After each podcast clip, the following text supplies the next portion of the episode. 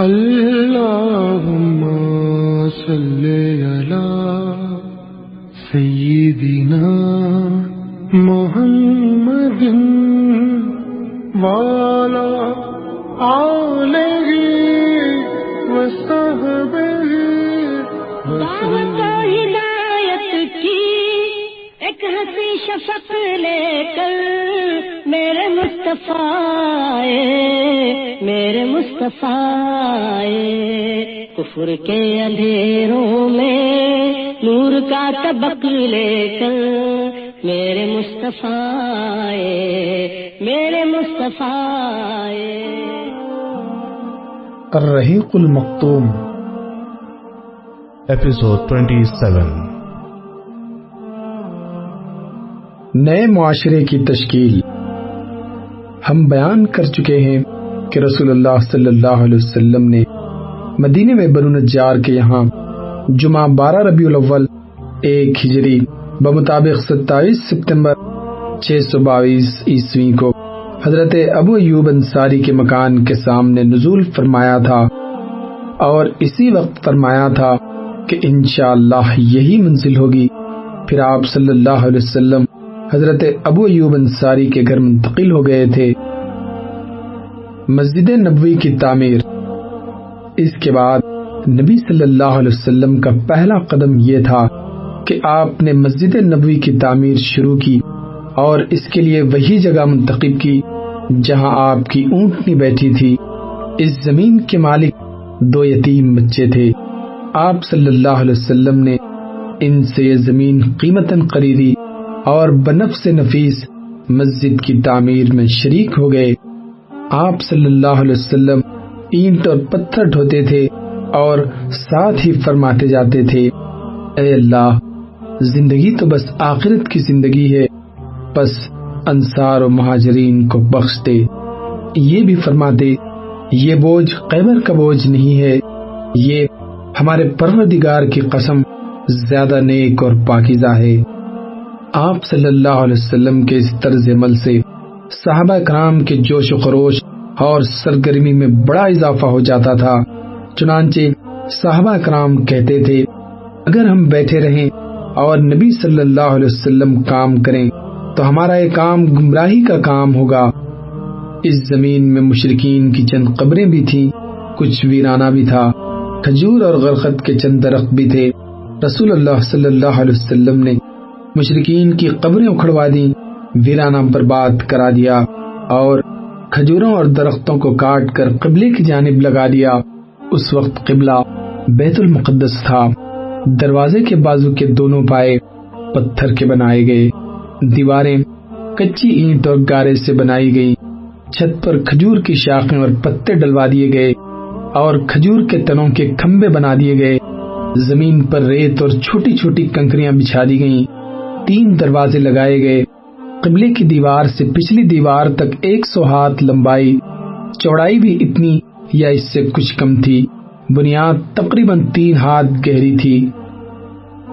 آپ صلی اللہ علیہ وسلم نے مسجد کے بازو میں چند مکانات بھی تعمیر کیے، جن کی دیواریں کچی اینٹ کی تھیں اور چھتیں کھجور کے تنوں کی کڑیاں دے کر کھجور کی شاخ اور پتوں سے بنائی گئی۔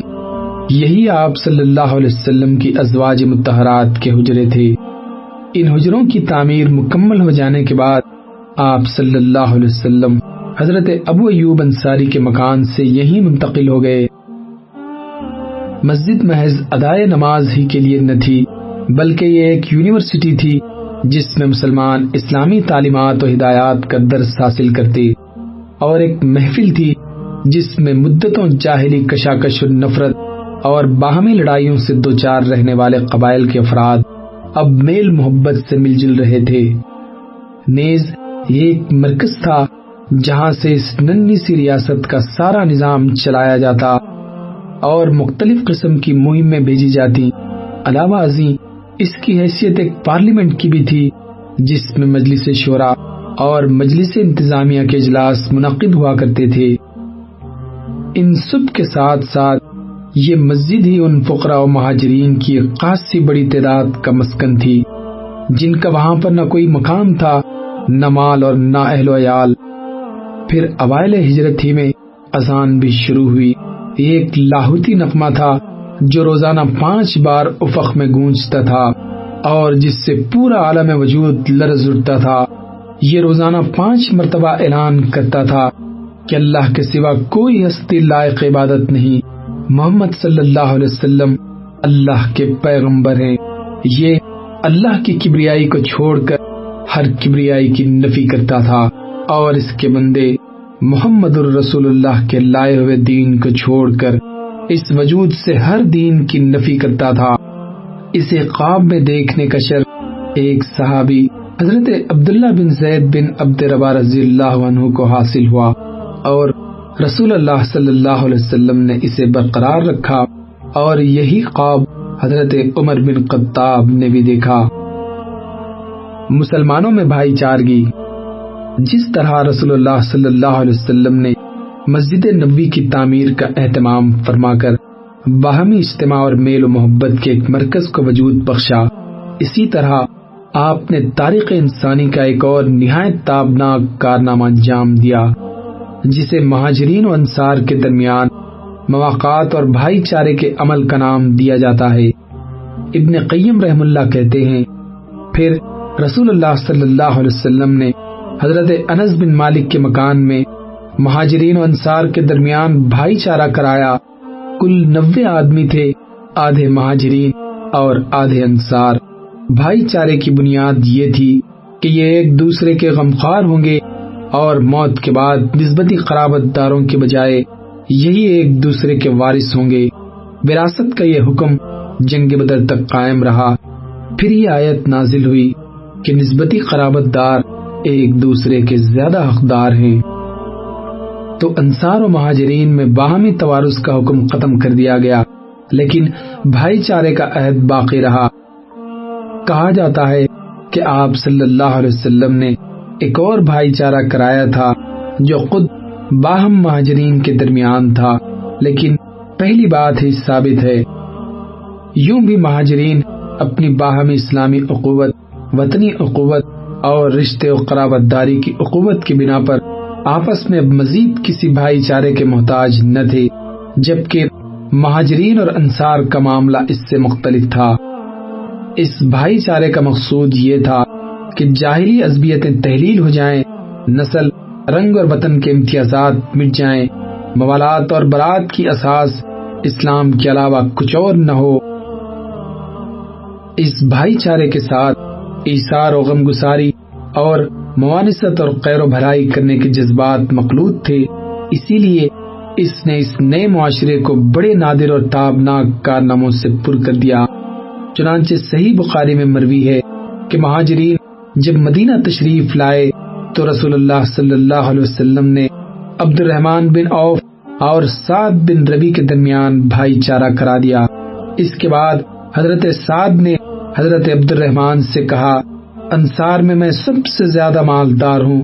آپ میرا مال دو حصوں میں بانٹ کر آدھا لے لیں اور میری دو بیویاں ہیں، آپ دیکھ لیں، جو زیادہ پسند ہو مجھے بتا دیں، میں اسے طلاق دے دوں۔ اور عدت گزرنے کے بعد آپ اس سے شادی کر لیں حضرت عبد الرحمان نے کہا، اللہ آپ کے اہل اور مال میں برکت دے۔ آپ لوگوں کا بازار کہاں ہے؟ لوگوں نے انہیں بنو قینقا کا بازار بتلا دیا۔ وہ واپس آئے تو ان کے پاس کچھ فاضل پنیر اور گھی تھا۔ اس کے بعد وہ روزانہ جاتے رہے۔ پھر ایک دن آئے تو ان پر زردی کا اثر تھا۔ نبی صلی اللہ علیہ وسلم نے دریافت فرمایا یہ کیا ہے؟ انہوں نے کہا، میں نے شادی کی ہے۔ آپ صلی اللہ علیہ وسلم نے فرمایا، عورت کو مہر کتنا دیا ہے؟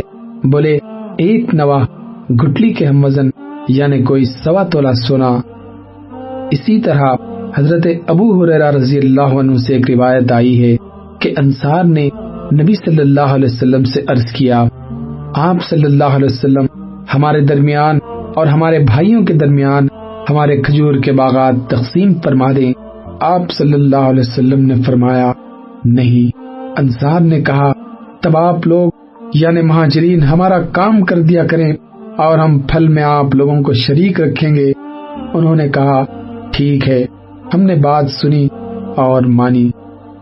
اس سے اندازہ کیا جا سکتا ہے کہ انصار نے کس طرح بڑھ چڑھ کر اپنے مہاجر بھائیوں کا اعزاز و اکرام کیا تھا۔ اور کس قدر محبت و خلوص ایثار اور قربانی سے کام لیا تھا اور مہاجرین ان کے اس کرم و نوازش کی کتنی قدر کرتے تھے۔ چنانچہ انہوں نے اس کا کوئی غلط فائدہ نہیں اٹھایا، بلکہ ان سے صرف اتنا ہی حاصل کیا جس سے وہ اپنی ٹوٹی ہوئی معیشت کی کمر سیدھی کر سکتے تھے۔ اور حق یہ ہے کہ بھائی چارہ ایک نادر حکمت، حکیمانہ سیاست اور مسلمانوں کو درپیش بہت سارے مسائل کا ایک بہترین حل تھا۔ اسلامی تعاون کا پیمان۔ مذکورہ بھائی چارے کی طرح رسول اللہ صلی اللہ علیہ وسلم نے ایک اور عہد و پیمان کرایا، جس کے ذریعے ساری جاہلی کشاکش اور قبائلی کشمکش کی بنیاد ڈھا دی اور دور جاہلیت کے رسم و رواج کے لیے کوئی گنجائش نہ چھوڑی۔ ذیل میں اس پیمان کو اس کی دفات سمیت مختصراً پیش کیا جا رہا ہے۔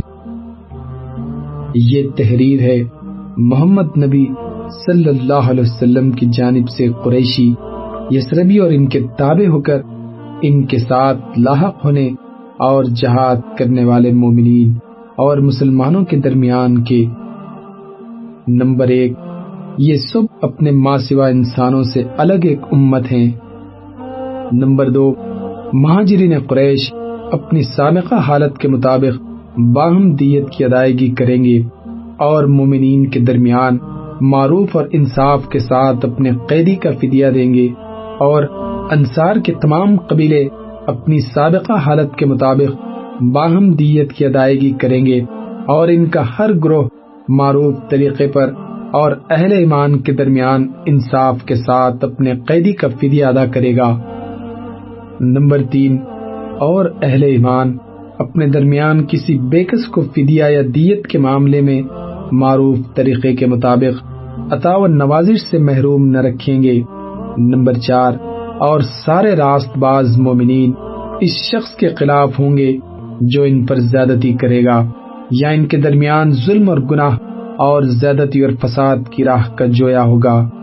نمبر پانچ، اور یہ کہ ان سب کے ہاتھ اس شخص کے خلاف ہوں گے۔ قاہ وہ ان میں سے کسی کا لڑکا ہی کیوں نہ ہو۔ نمبر چھ، کوئی مومن کسی مومن کو کافر کے بدلے قتل نہ کرے گا اور نہ ہی کسی مومن کے خلاف کسی کافر کی مدد کرے گا۔ نمبر سات، اور اللہ کا ذمہ عہد ایک ہوگا۔ ایک معمولی آدمی کا دیا ہوا ذمہ بھی سارے مسلمانوں پر لاگو ہوگا۔ نمبر آٹھ، جو یہود ہمارے پیروکار ہو جائیں ان کی مدد کی جائے گی اور وہ دوسرے مسلمانوں کے مثل ہوں گے۔ نہ ان پر ظلم کیا جائے گا اور نہ ان کے خلاف تعاون کیا جائے گا۔ نمبر نو، مسلمانوں کی صلح ایک ہوگی۔ کوئی مسلمان کسی مسلمان کو چھوڑ کر قتال فی سبیل اللہ کے سلسلے میں مصالحت نہیں کرے گا، بلکہ سب کے سب برابری اور عدل کی بنیاد پر کوئی عہد و پیمان کریں گے۔ نمبر دس مسلمان اس خون میں ایک دوسرے کے مساوی ہوں گے، جسے کوئی فی سبیل اللہ بہائے گا۔ نمبر گیارہ، کوئی مشرق قریش کی کسی جان یا مال کو پناہ نہیں دے سکتا اور نہ کسی مومن کے آگے اس کی حفاظت کے لیے رکاوٹ بن سکتا ہے۔ نمبر بارہ، جو شخص کسی مومن کو قتل کرے گا اور ثبوت موجود ہوگا، اس سے قصاص لیا جائے گا، سوائے اس صورت کے کہ مقتول کا ولی راضی ہو جائے۔ نمبر تیرہ، اور یہ کہ سارے مومنین اس کے خلاف ہوں گے۔ ان کے لیے اس کے سوا کچھ حلال نہ ہوگا کہ اس کے خلاف اٹھ کھڑے ہوں۔ نمبر چودہ، کسی مومن کے لیے حلال نہ ہوگا کہ کسی ہنگامہ برپا کرنے والے کی مدد کرے اور اسے پناہ دے۔ اور جو اس کی مدد کرے گا یا اسے پناہ دے گا، اس پر قیامت کے دن اللہ کی لانت اور اس کا غضب ہوگا اور اس کا فرض و نفل کچھ بھی قبول نہ کیا جائے گا۔ نمبر پندرہ، تمہارے درمیان جو بھی اختلاف رونما ہوگا، اسے اللہ عز و جل اور محمد صلی اللہ علیہ وسلم کی طرف پلٹایا جائے گا۔ معاشرے پر مانویات کا اثر۔ اس حکمت بالغا اور اس دور اندیشی سے رسول اللہ صلی اللہ علیہ وسلم نے ایک نئے معاشرے کی بنیاد استوار کی، لیکن معاشرے کا ظاہری رخ درقیقت ان مانوی کمالات کا پرتو تھا، جس سے نبی صلی اللہ علیہ وسلم کی صحبت و ہم نشینی کی بدولت یہ بزرگ ہستیاں بہراور ہو چکی تھی۔ نبی صلی اللہ علیہ وسلم ان کی تعلیم و تربیت تسکی نفس اور مکارم اخلاق کی ترغیب میں مسلسل کوشاں رہتے اور انہیں محبت و بھائی چارگی، مجد و شرف اور عبادت و اطاعت کے آداب برابر سکھاتے اور بتاتے رہتے۔ ایک صحابی نے آپ صلی اللہ علیہ وسلم سے دریافت کیا کہ کون سا اسلام بہتر ہے؟ یعنی اسلام میں کون سا عمل بہتر ہے؟ آپ صلی اللہ علیہ وسلم نے فرمایا، تم کھانا کھلاؤ اور شناسا اور غیر شناسا سبھی کو سلام کرو۔ حضرت عبداللہ بن سلام کا بیان ہے کہ جب نبی صلی اللہ علیہ وسلم مدینہ تشریف لائے تو میں آپ کی خدمت میں حاضر ہوا۔ جب میں نے آپ کا چہرے مبارک دیکھا تو اچھی طرح سمجھ گیا کہ یہ کسی جھوٹے آدمی کا چہرہ نہیں ہو سکتا۔ پھر آپ نے پہلی بات جو ارشاد فرمائی وہ یہ تھی، اے لوگو، سلام پھیلاؤ، کھانا کھلاؤ سلا رحمی کرو اور رات میں جب لوگ سو رہے ہوں، نماز پڑھو، جنت میں سلامتی کے ساتھ داخل ہو جاؤ گے۔ آپ صلی اللہ علیہ وسلم فرماتے تھے، وہ شخص جنت میں داخل نہ ہوگا، جس کا پڑوسی اس کی شرارتوں اور تباہ کاریوں سے معمون و محفوظ نہ رہے۔ اور فرماتے تھے، مسلمان وہ ہے جس کی زبان اور ہاتھ سے مسلمان محفوظ رہیں۔ اور فرماتے تھے، تم میں سے کوئی شخص مومن نہیں ہو سکتا، یہاں تک کہ اپنے بھائی کے لیے وہی چیز پسند کرے جو خود اپنے لیے پسند کرتا ہے۔ اور فرماتے تھے سارے مومنین ایک آدمی کی طرح ہیں کہ اگر اس کی آنکھ میں تکلیف ہو تو سارے جسم کو تکلیف محسوس ہوتی ہے اور اگر سر میں تکلیف ہو تو سارے جسم کو تکلیف محسوس ہوتی ہے۔ اور فرماتے، مومن مومن کے لیے عمارت کی طرح ہے، جس کا باز باز کو قوت پہنچاتا ہے۔ اور فرماتے، آپس میں بغض نہ رکھو، باہم حسد نہ کرو، ایک دوسرے سے پیٹ نہ پھیرو۔ اور اللہ کے بندے اور بھائی بھائی بن کر رہو۔ کسی مسلمان کے لیے حلال نہیں کہ اپنے بھائی کو تین دن سے اوپر چھوڑے رہے۔ اور فرماتے، مسلمان مسلمان کا بھائی ہے، نہ اس پر ظلم کرے اور نہ اسے دشمن کے حوالے کرے۔ اور جو شخص اپنے بھائی کی حاجت میں کوشاں ہوگا، اللہ اس کی حاجت میں ہوگا۔ اور جو شخص کسی مسلمان سے کوئی غم اور دکھ دور کرے گا اللہ اس شخص سے روز قیامت کے دکھوں میں سے کوئی دکھ دور کرے گا اور جو شخص کسی مسلمان کی پردہ پوشی کرے گا، اللہ قیامت کے دن اس کی پردہ پوشی کرے گا۔ اور فرماتے، تم لوگ زمین والوں پر مہربانی کرو، تم پر آسمان والا مہربانی کرے گا۔ اور فرماتے، وہ شخص مومن نہیں جو خود پیٹ بھر کر کھا لے اور اس کے بازو میں رہنے والا پڑوسی بھوکا رہے۔ اور فرماتے مسلمان سے گالی گلوچ کرنا فسق ہے اور اس سے مار کاٹ کرنا کفر ہے۔ اسی طرح آپ صلی اللہ علیہ وسلم راستے سے تکلیف دہ چیز ہٹانے کو صدقہ قرار دیتے اور اسے ایمان کی شاخوں میں سے ایک شاخ شمار کرتے۔ نیز آپ صدقے اور خیرات کی ترغیب دیتے تھے اور اس کے لیے ایسے ایسے فضائل بیان فرماتے تھے کہ اس کی طرف دل خود بخود کھینچے چلے جائیں۔ چنانچہ آپ صلی اللہ علیہ وسلم فرماتے کہ صدقہ گناہوں کو ایسے ہی بجھا دیتا ہے جیسے پانی آگ کو بجھاتا ہے۔ اور آپ صلی اللہ علیہ وسلم فرماتے کہ جو مسلمان کسی ننگے مسلمان کو کپڑا پہنا دے، اللہ اسے جنت کا سبز لباس پہنائے گا۔ اور جو مسلمان کسی بھوکے مسلمان کو کھانا کھلا دے، اللہ اسے جنت کے پھل کھلائے گا۔ اور جو مسلمان کسی پیاسے مسلمان کو پانی پلا دے اللہ اسے جنت کی مہر لگی ہوئی شراب تہور پلائے گا۔ آپ صلی اللہ علیہ وسلم فرماتے، آگ سے بچو، اگرچہ کھجور کا ایک ٹکڑا ہی صدقہ کر کے، اور اگر وہ بھی نہ پاؤ تو پاکیزہ بول ہی کے ذریعے۔ اور اسی کے پہلو و پہلو، دوسری طرف آپ صلی اللہ علیہ وسلم مانگنے سے پرہیز کی بھی بہت زیادہ تاکید فرماتے، صبر و قناعت کی فضیلتیں سناتے۔ اور سوال کرنے کو سائل کے چہرے کے لیے نوچ قراش اور زخم قرار دیتے۔ البتہ اس سے اس شخص کو مستشنا قرار دیا جو حد درجے مجبور ہو کر سوال کرے۔ اسی طرح آپ صلی اللہ علیہ وسلم یہ بھی بیان فرماتے کہ کن عبادات کے لیے کیا فضائل ہیں اور اللہ کے نزدیک ان کا کیا جر و ثواب ہے۔ پھر آپ صلی اللہ علیہ وسلم پر آسمان سے جو وہی آتی آپ اس سے مسلمانوں کو بڑی پختگی کے ساتھ مربوط رکھتے۔ آپ صلی اللہ علیہ وسلم وہ وہی مسلمانوں کو پڑھ کر سناتے اور مسلمان آپ کو پڑھ کر سناتے، تاکہ اس عمل سے ان کے اندر فہم و تدبر کے علاوہ دعوت کے حقوق اور پیغمبرانہ ذمہ داریوں کا شعور بیدار ہو۔ اسی طرح رسول اللہ صلی اللہ علیہ وسلم نے مسلمانوں کی اخلاقیات بلند کی۔ ان کی خدا داد صلاحیتوں کو عروج بخشا اور انہیں بلند ترین اقدار و کردار کا مالک بنایا۔ یہاں تک کہ وہ انسانی تاریخ میں انبیاء کے بعد فضل و کمال کی سب سے بلند چوٹی کا نمونہ بن گئے۔ حضرت عبداللہ بن مسعود رضی اللہ عنہ فرماتے ہیں کہ جس شخص کو طریقہ اختیار کرنا ہو، وہ گزرے ہوئے لوگوں کا طریقہ اختیار کرے، کیونکہ زندہ کے بارے میں فتنے کا اندیشہ ہے۔ وہ لوگ نبی صلی اللہ علیہ وسلم کے ساتھی تھے۔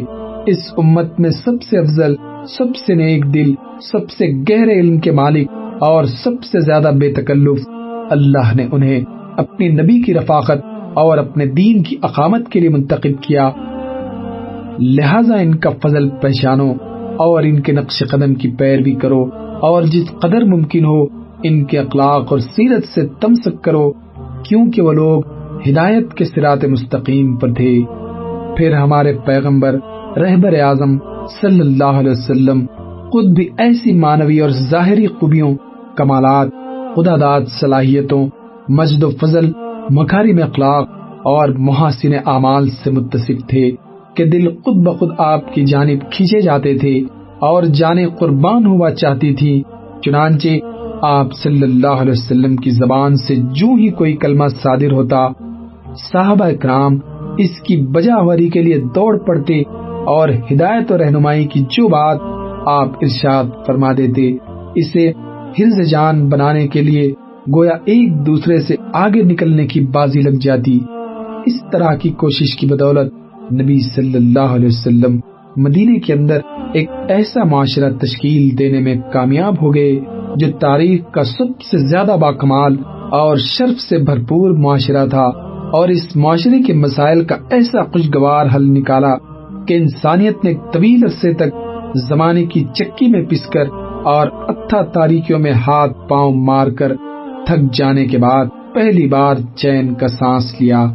اس نئے معاشرے کے عناصر ایسی بلند و بالا تعلیمات کے ذریعے مکمل ہوئے، جس نے پوری پامردی کے ساتھ زمانے کے ہر جھٹکے کا مقابلہ کر کے اس کا رخ پھیر دیا۔ اور تاریخ کا دھارا بدل دیا۔